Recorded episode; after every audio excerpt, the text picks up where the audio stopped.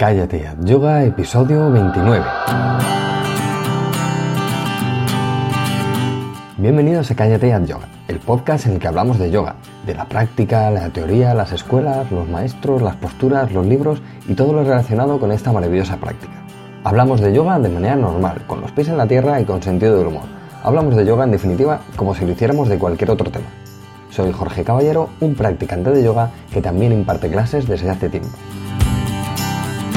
Hoy vamos a hablar del tercer paso del yoga definido por Patanjali, asana. Pero antes recordaros que podéis visitar la web callateatyoga.com y que allí vais a encontrar de todo. Hay entradas con secuencias de práctica, eh, entradas hablando de trucos, de teoría, de la práctica, entradas en las que comentamos un libro o un texto e incluso experiencias que nos mandan otros yogis, otros compañeros de yoga, de cómo viven el yoga. Esta semana, por ejemplo, he ampliado una entrada en la que hablo de cómo quitar el dolor de cuello y trapecios con un cinturón de yoga de una manera muy fácil, así que tenéis que verla. Y por otro lado, indicaros que ya tenéis en marcha el curso de yoga para gente normal que podéis apuntaros y empezarlo cuando queráis.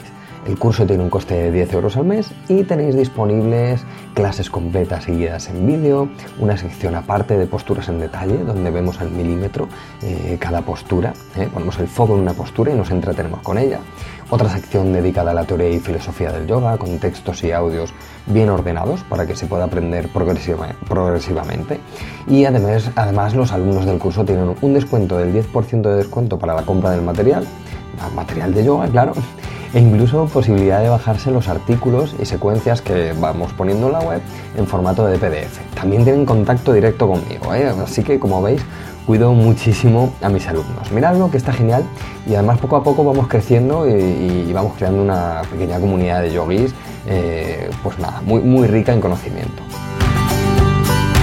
Bueno, como os decía, hoy vamos a hablar de asana, que es el tercer paso de los ocho pasos del yoga de Patanjali. Hablamos de los dos primeros pasos, eh, que eran Yama y Niyama, en los episodios 5 y 11, respectivamente. Os dejo los enlaces a estos episodios en las notas del programa en la web. Asana podemos traducirlo simplemente como postura, pero hay mucho, hay muchísimo más detrás de esa palabra. Ya he hablado de asana en otros episodios y de cómo asana es una parte tan espiritual del yoga como la que más. Para mí, Asana es el impacto vibratorio del cuerpo externo sobre el cuerpo interno. Un impacto vibratorio que, bien ejecutado, es capaz de elevar el nivel espiritual del individuo hasta lugares altísimos. Pero para hablaros de asana, primero eh, quiero que veamos lo que Patanjali decía sobre esto, sobre asana, en sus Yoga Sutras. Él decía, asana es firmeza corporal, estabilidad de inteligencia y benevolencia de espíritu. Y continuaba diciendo, se logra perfección en asana cuando el esfuerzo se torna no esfuerzo y se toca al ser interior, al ser infinito interior. Y terminaba diciendo, a partir de ese momento, el practicante ve el cuerpo externo e interno como lo mismo. También hay otro apunte sobre asana en el Hatha Yoga Pradipika, en este texto tan antiguo, y que, en el que nos indican, la práctica de asana conduce al cuerpo a un estado de estabilidad, libera de la enfermedad y aporta ligereza al propio ser. Con lo que asana es una herramienta para transformarnos en la materia. Y como decía el maestro Iyengar, el producto derivado de asana además es la salud, ¿eh? pero el objetivo es el alma, el ser interior. Luego, ¿qué es asana? ¿Qué tiene asana para nosotros? Pues mirad, dice la gran maestra Mirameta lo siguiente. Eh, las asanas son una parte esencial del yoga. Están unidas a todos los aspectos del yoga y conforman procesos psicológicos y fisiológicos, y están arraigadas en la ética y terminan en la espiritualidad.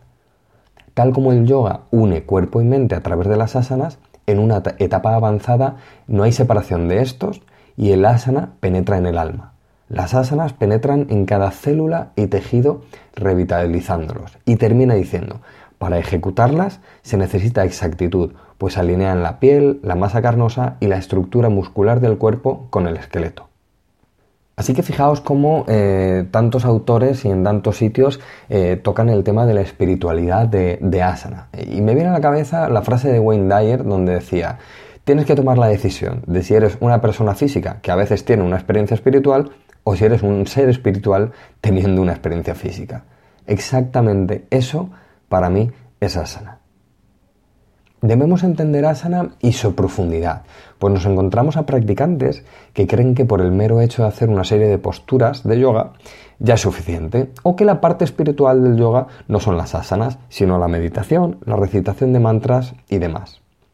¿Qué pasa? Que con esto en mente no refinamos nunca nuestras posturas, pero lo importante es saber que sin ese refinamiento en las acciones externas, las que ponen en compromiso las posturas, no podremos llevar ese impacto vibratorio correcto en el cuerpo interno. Es decir, que no podemos hablar de que una postura toca un chakra cuando está mal ejecutada. Es como si fuéramos a llamar a un timbre y el dedo tocará la pared a un centímetro del pulsador y además esperásemos que alguien nos abriera la puerta. Y así, cuando practicamos con dejadez las posturas, por mucho que imaginemos, nunca se nos abrirán las puertas, y mucho menos una puerta que ni siquiera podemos ver en principio. Luego, refinando el asana, tal como dice Patanjali, el pulsador será tocado, será tocado y todo se nos abrirá, se abrirá ante nosotros. No podemos mandarle una carta a alguien con la dirección mal puesta, pues nunca llegará la carta. Así, en asana sucede lo mismo. Refinar nuestras posturas lo máximo posible nos dará el conocimiento de la hondura espiritual que tiene asana.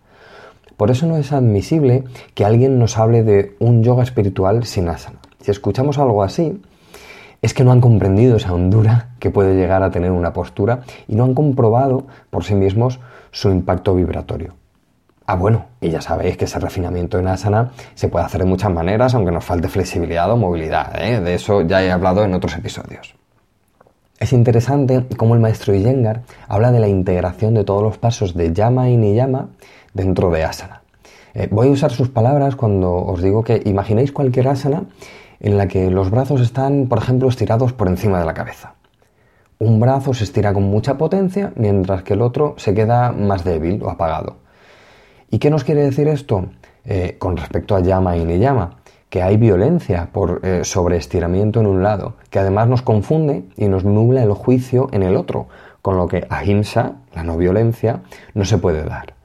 Pero además no puede darse saucha, la limpieza, eh, en los dos lados por igual, pues no se está ejecutando correctamente la postura y esta no tendrá su efecto en el organismo ya que estamos descompensando uno de los lados.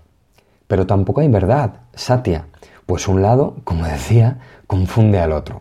Es solo un ejemplo de cómo podemos tratar las asanas y cómo trabajando correctamente podemos tocar todos los puntos de llama y ni llama, eh, es decir, todos los puntos de, la moral y la ética del yoga a través de las posturas. Podemos trabajar la no violencia, la verdad, la limpieza, observando lo que comentaba. Y esto, y esto además, observando todo eso, se traduciría por su suadiaya, el estudio del sí mismo. El contento o santosa se expresa en una asana bien ejecutada a través de etapas, el ardor en la práctica en la que queremos poner todo en ella. Así podremos además tener Iswara Pranidhana, el último niyama, en el que reconocemos con la ejecución de la postura correcta nuestra propia divinidad.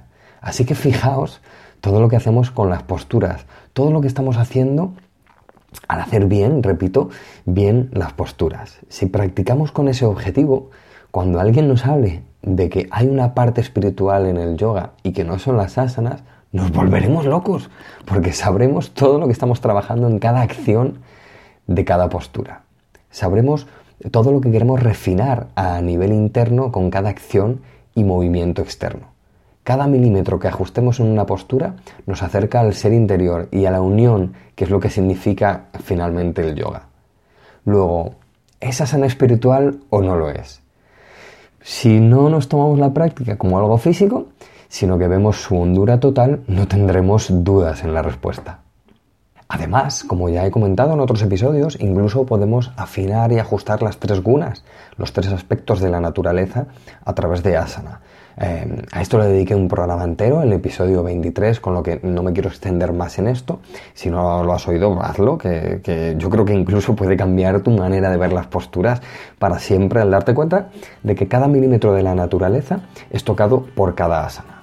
Luego, cuando Patanjali nos habla de asana, nos habla de espiritualidad, nos habla de impacto del vehículo del ser hacia el ser y nos habla de transformación. Cada asana con sus formas geométricas, formas de animales, de sabios, están queriendo cambiar nuestro cuerpo y nuestra mente, nuestro ego y llegar a lo más profundo. nos quieren refinar y convertir en seres más sencillos y más espirituales.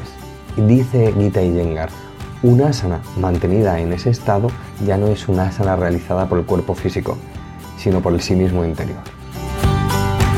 Espero que me sigas acompañando en este pequeño y humilde viaje de yoga y que podamos seguir aprendiendo todos juntos, porque al final ese es el objetivo del yoga y de la vida. Os espero en los comentarios de la web y os animo a apuntaros al curso de yoga y empecéis a practicar yoga en casa con esta pequeña comunidad de yogis y yoginis normales que estamos creando poco a poco en Cállate Yoga. Nos escuchamos en el próximo episodio. Es todo por hoy. Arion Tatsat.